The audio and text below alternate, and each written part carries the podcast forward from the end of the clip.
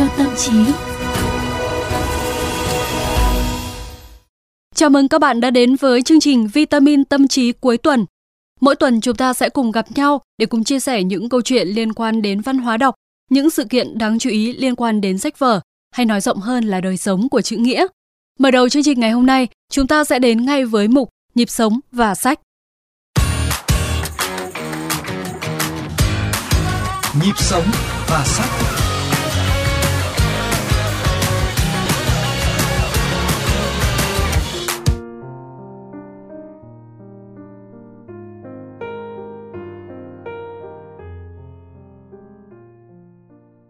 Ngày 27 tháng 9 năm 2020 là kỷ niệm 100 năm ngày sinh của nhà văn Tô Hoài.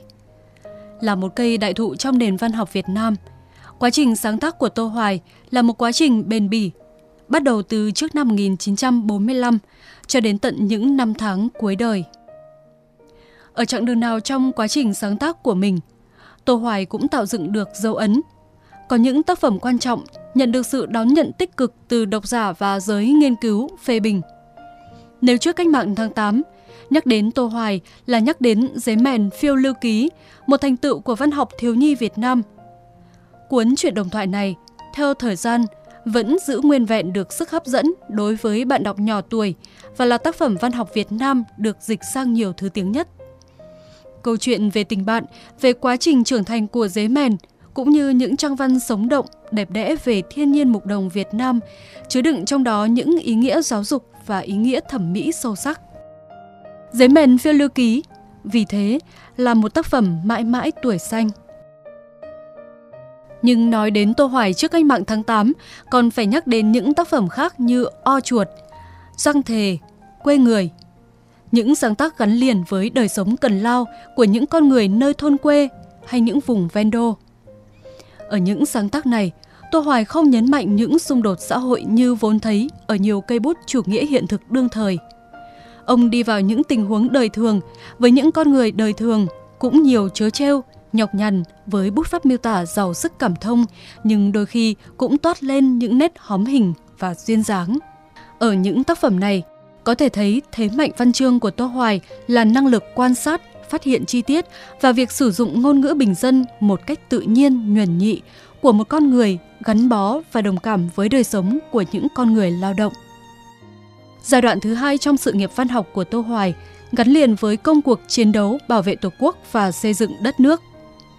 Từ năm 1945 đến 1975, ngòi bút của ông đã khai phá nhiều đề tài, nhiều thể loại mà trước đó ông chưa từng thể nghiệm – Ông viết về đề tài các dân tộc miền núi như chuyện Tây Bắc, một thành tựu của văn xuôi kháng chiến chống Pháp, các truyện ký về những anh hùng cách mạng như tuổi trẻ Hoàng Văn Thụ.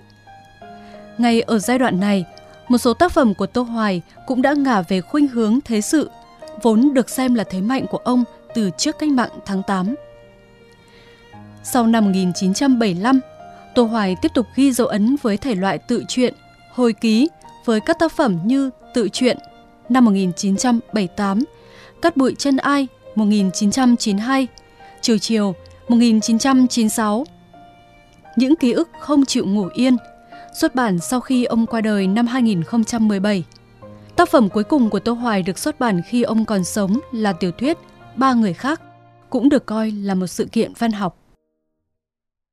Là nhà văn khai thác nhiều đề tài, nhiều thể loại, Tô Hoài có thể nói là cây bút bền bỉ và đa dạng bậc nhất của văn học Việt Nam hiện đại. Chính vì vậy, nhân dịp 100 năm ngày sinh của ông, đã có một số hoạt động được tổ chức để tưởng nhớ và nhìn lại di sản văn học phong phú của ông. Ngày 25 tháng 9, nhà xuất bản Kim Đồng cũng tổ chức tọa đàm Tô Hoài, nhà văn của mọi lứa tuổi, với sự tham gia của các nhà văn, nhà thơ, nhà phê bình văn học, các nhà sư phạm khắp mọi miền đất nước.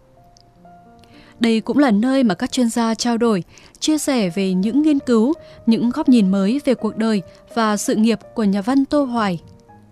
Cũng trong dịp này, một loạt các ấn bản minh họa giấy mèn phiêu lưu ký được ra mắt công chúng. Đó là các ấn bản của Ngô Mạnh Lân, họa sĩ đầu tiên vẽ minh họa tác phẩm này của Tô Hoài, hay Tạ Huy Long, người từng có bốn phiên bản minh họa cho cuốn sách được trẻ em Việt Nam mọi thời yêu thích này. Ngoài ra, còn có ấn bản minh họa của hai họa sĩ trẻ là Linh Rap và nữ họa sĩ Đậu Đũa. Với tình yêu với nhân vật dế mèn của Tô Hoài, nữ họa sĩ Đậu Đũa đồng thời cũng giới thiệu tác phẩm truyện tranh của mình lấy cảm hứng từ dế mèn phiêu lưu ký. Tác phẩm truyện tranh có tên Cuộc phiêu lưu của dế út mở đầu. Những sinh hoạt văn học liên quan đến Tô Hoài cho thấy nhà văn vẫn còn hiện diện trong đời sống văn học ngày hôm nay với những câu chuyện không cạn ý nghĩa, luôn khơi gợi những tình cảm nhân văn và thẩm mỹ đẹp đẽ cho bạn đọc ở mọi thời.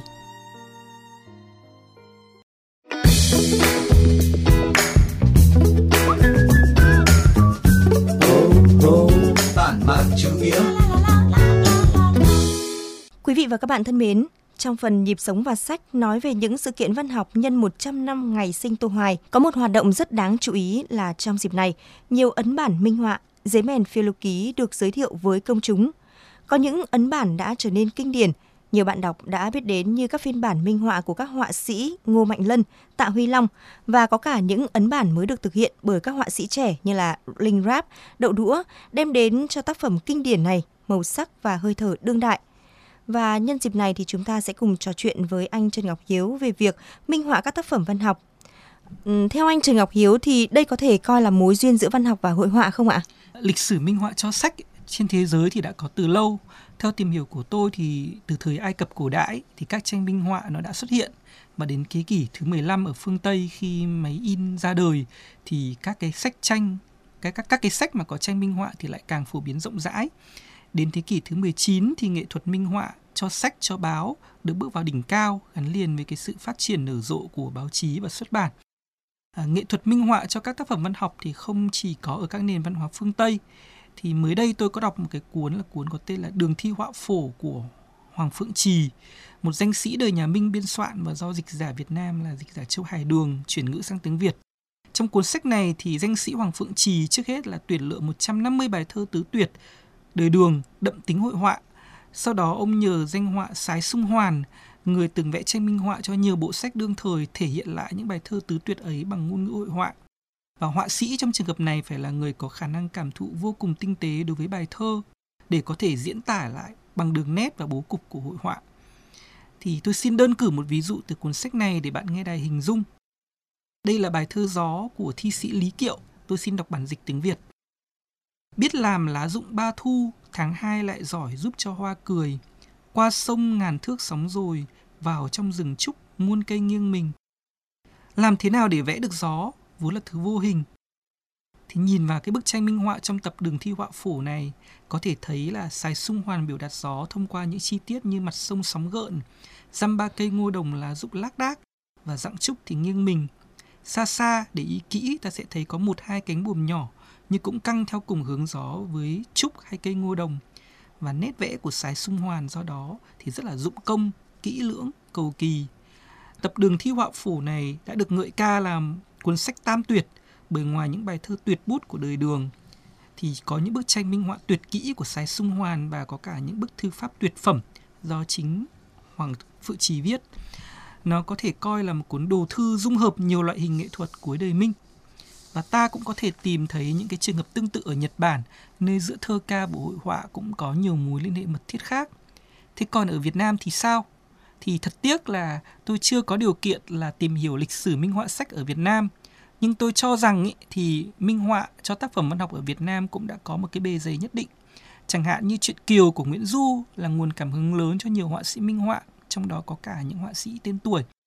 Và một sự kiện là vào năm 2014 thì Trung tâm Văn hóa Pháp đã giới thiệu một cái ấn phẩm quý, đó là tác phẩm truyện tranh Minh họa Lục Vân Tiên. Tác phẩm này thì được dịch ra tiếng Pháp vào năm 1864 và vào năm 1890 thì có một cái ông là ông Eugène Gilbert, một sĩ quan hải quân người Pháp mê văn hóa Việt Nam và ông này thì đã thuê người vẽ minh họa cho cái tác phẩm Lục Vân Tiên của Nguyễn Đình Chiểu. Và sau đó thì năm 1899 thì ông đã tặng lại tác phẩm minh họa Lục Vân Tiên này cho Viện Hàn Lâm Văn Khắc và Mỹ Văn Pháp à, tôi cho rằng là có nhiều tác phẩm kinh điển của Việt Nam thì nó cũng có một cái đời sống sống động bên cạnh những cái tác phẩm minh họa cho nó Dạ vâng. Và trong phần anh Hiếu vừa nói thì tôi cũng lưu ý đến cái ý này ạ. À, những tác phẩm văn học thu hút sự chú ý của các họa sĩ thì tự nó đã phải giàu tính hội họa rồi. À, anh Hiếu có thể nói rõ hơn ý này được không ạ? Dạ vâng. À, ta biết thì văn học là nghệ thuật ngôn từ, hình tượng văn học do đó không trực quan được dẫu vậy thì bằng ngôn từ thì chúng ta vẫn có thể hình dung gián tiếp được về màu sắc đường nét hình khối tương quan bố cục của cảnh vật hay con người và điều này thì nó kích thích các họa sĩ chuyển thể những gì mắt không nhìn thấy được trên ngôn từ thì có thể là trở thành những thứ mà nhìn thấy được ở trên hình vẽ. Đơn cử là chuyện giấy mèn phiêu lưu ký hấp dẫn các họa sĩ minh họa không chỉ bởi cốt truyện phiêu lưu ly kỳ, sinh động mà còn bởi những chi tiết rất là sống động của Tô Hoài khi tạo hình cho nhân vật dưới men và đặc biệt là cái thế giới đồng nội mà ông mô tả ở trong tác phẩm của mình. Tôi cho rằng là cảm quan thiên nhiên ấy, được truyền tải bằng ngôn ngữ tươi mới giàu sức sống của Tô Hoài ấy, đến lượt mình thì làm cho trí tưởng tượng của các họa sĩ được kích thích và muốn chuyển thể nó thành màu sắc, đường nét và bố cục hội họa để thỏa mãn công chúng. Có một điều thì tôi muốn nhấn mạnh ngay ở đây là minh họa sách thì không đồng nghĩa với cái việc là người ta phải truyền tải chính xác tuyệt đối những gì thể hiện trên ngôn từ. Và đặc biệt chúng ta không nên coi họa sĩ minh họa chỉ là người phải phục tùng một cách tuyệt đối nhà văn.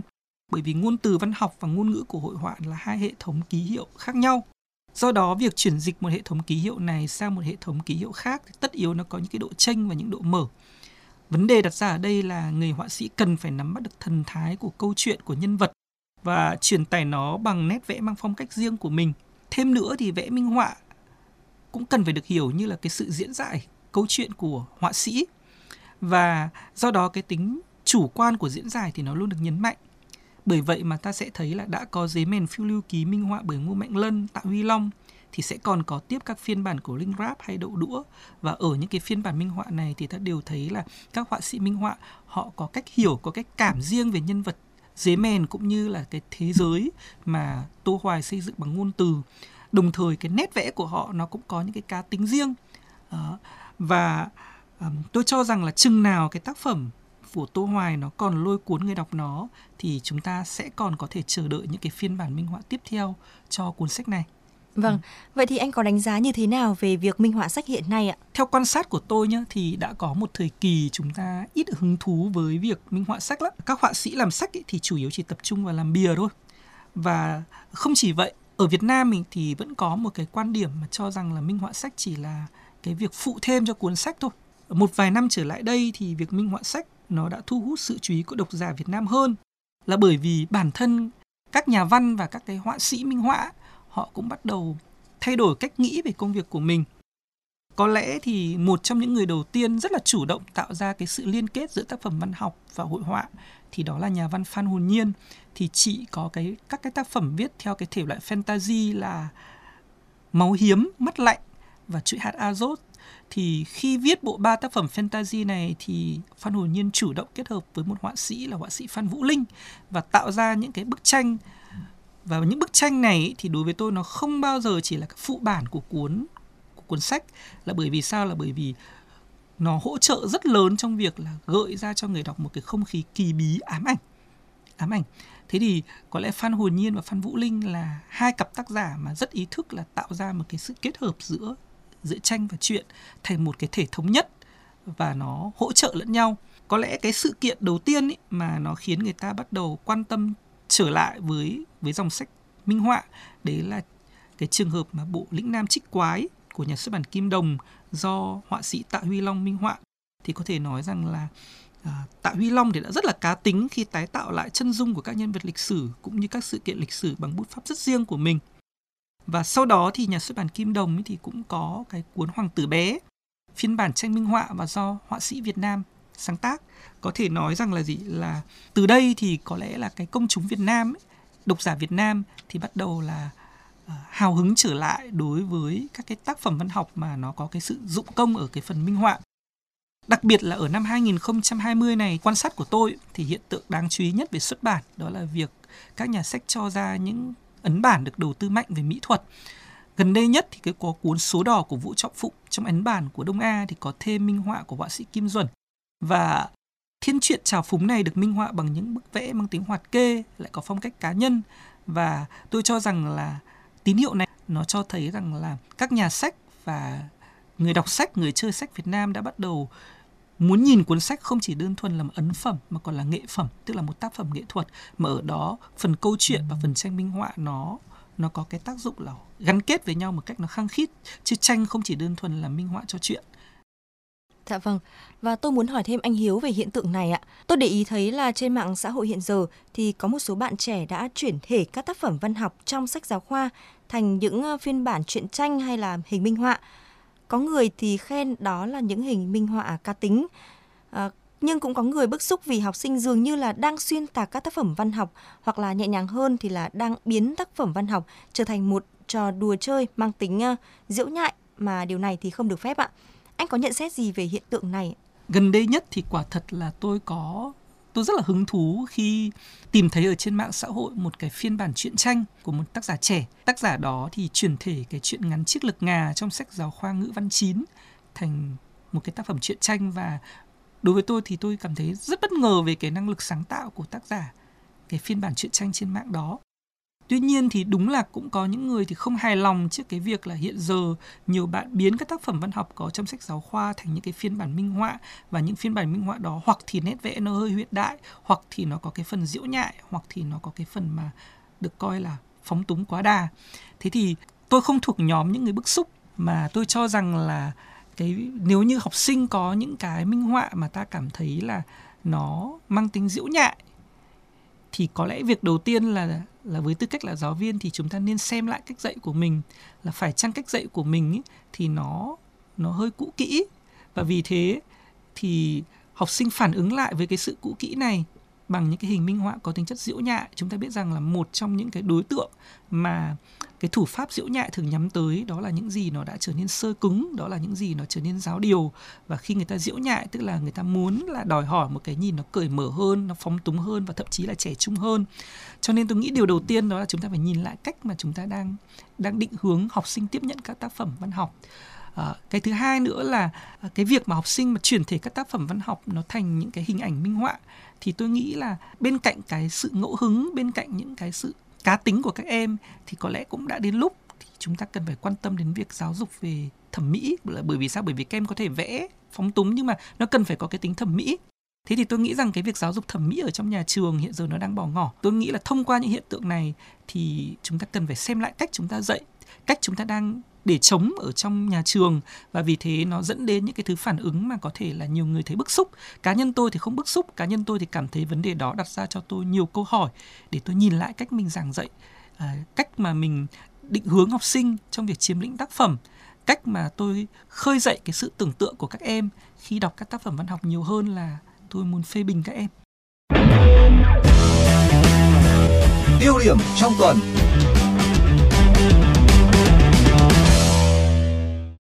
Quý vị và các bạn thân mến, trong phần tiêu điểm trong tuần, xin được trở lại với sự kiện 100 năm ngày sinh Tô Hoài. Anh Hiếu nghĩ gì khi người ta gọi Tô Hoài là nhà văn của mọi lứa tuổi như tên của buổi tọa đàm nhân sự kiện này ạ? Dạ vâng, thưa chị Thư, với sức viết bền bỉ và sự đa dạng về đề tài cũng như thể loại thì hoàn toàn có thể định danh Tô Hoài bằng nhiều tên gọi khác nhau. Tô Hoài là nhà văn của mọi lứa tuổi bởi hầu hết người Việt Nam thuở ấu thơ thì đều đã đồng hành cùng cuộc phiêu lưu của giấy mèn nhưng chúng ta cũng biết là Tô Hoài là một trong những nhà văn Việt Nam viết hay nhất về tuổi già. Hai tác phẩm lớn trong sự nghiệp Tô Hoài ở giai đoạn sau 1986 là Cát bụi chân ai và Chiều chiếu thì đều xuất phát từ những chiêm nghiệm của con người khi đi gần đến đích của đời người, suy ngẫm lại về thời cuộc, về những nếm trải đủ mùi mà mình đã đi qua.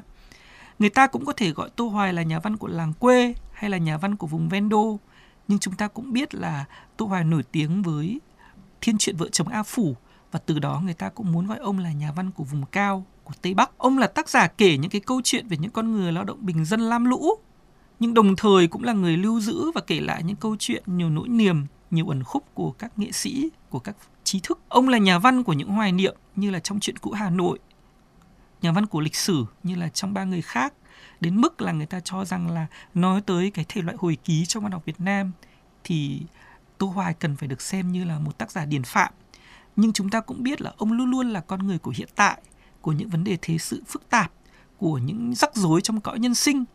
Thế thì tôi cho rằng là trong lịch sử văn học Việt Nam hiện đại thì không có nhiều nhà văn mà có cái phổ đề tài đa dạng như thế. Thì tôi cho rằng là Tô Hoài còn hơn là nhà văn của mọi lứa tuổi, ông còn có thể được định danh bằng rất nhiều những cái tên gọi khác nhau. Vâng, à, vậy với sự đa dạng như thế thì uh, mô tả phong cách Tô Hoài có phải là một việc khó khăn không ạ?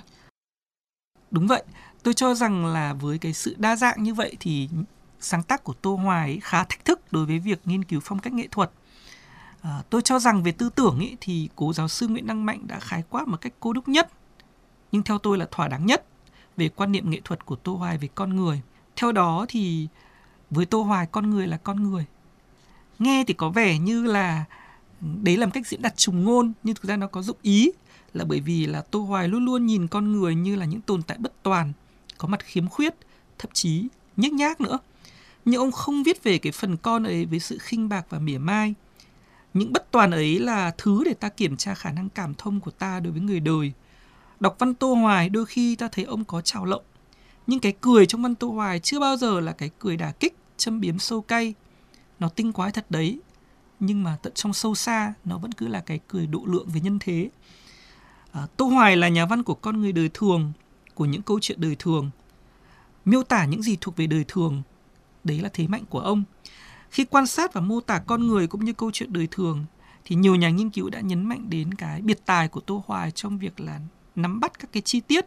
Những chi tiết đôi khi rất là nhỏ nhặt, nhưng hóa ra nó lại phát lộ những cái gì thật nhất của đời sống. Người ta nói Tô Hoài không đi tìm cái lý tưởng. Ông đi tìm cái thật của đời người.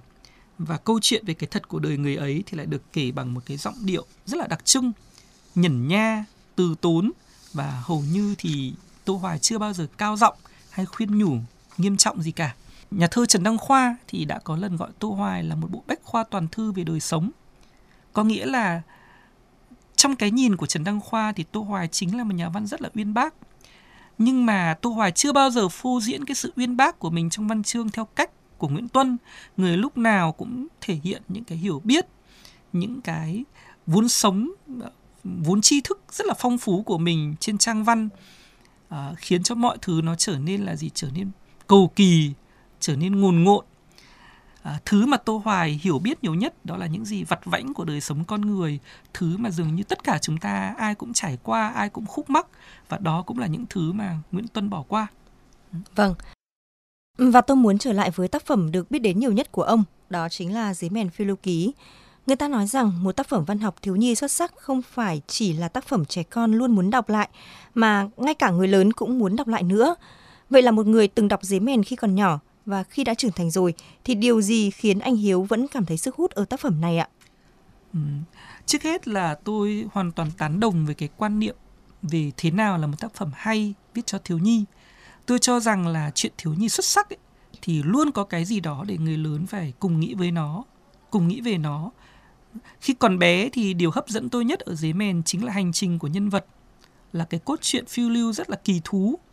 Tác phẩm giúp cho tôi nhận ra những bài học mà đối với tôi để trưởng thành thì những bài học đó rất là quan trọng ví dụ như là sự tự biết về bản thân về tình bạn về sự va vấp về sự phạm lỗi mà đứa trẻ nào cũng từng gặp phải tôi cũng yêu thích ngôn ngữ tô hoài khi ông miêu tả thế giới thiên nhiên sống động. Đối với tôi thì nhiều câu văn của tô hoài trong giấy mèn phiêu lưu ký xứng đáng là những câu văn miễu mẫu mực cho cái bút pháp miêu tả.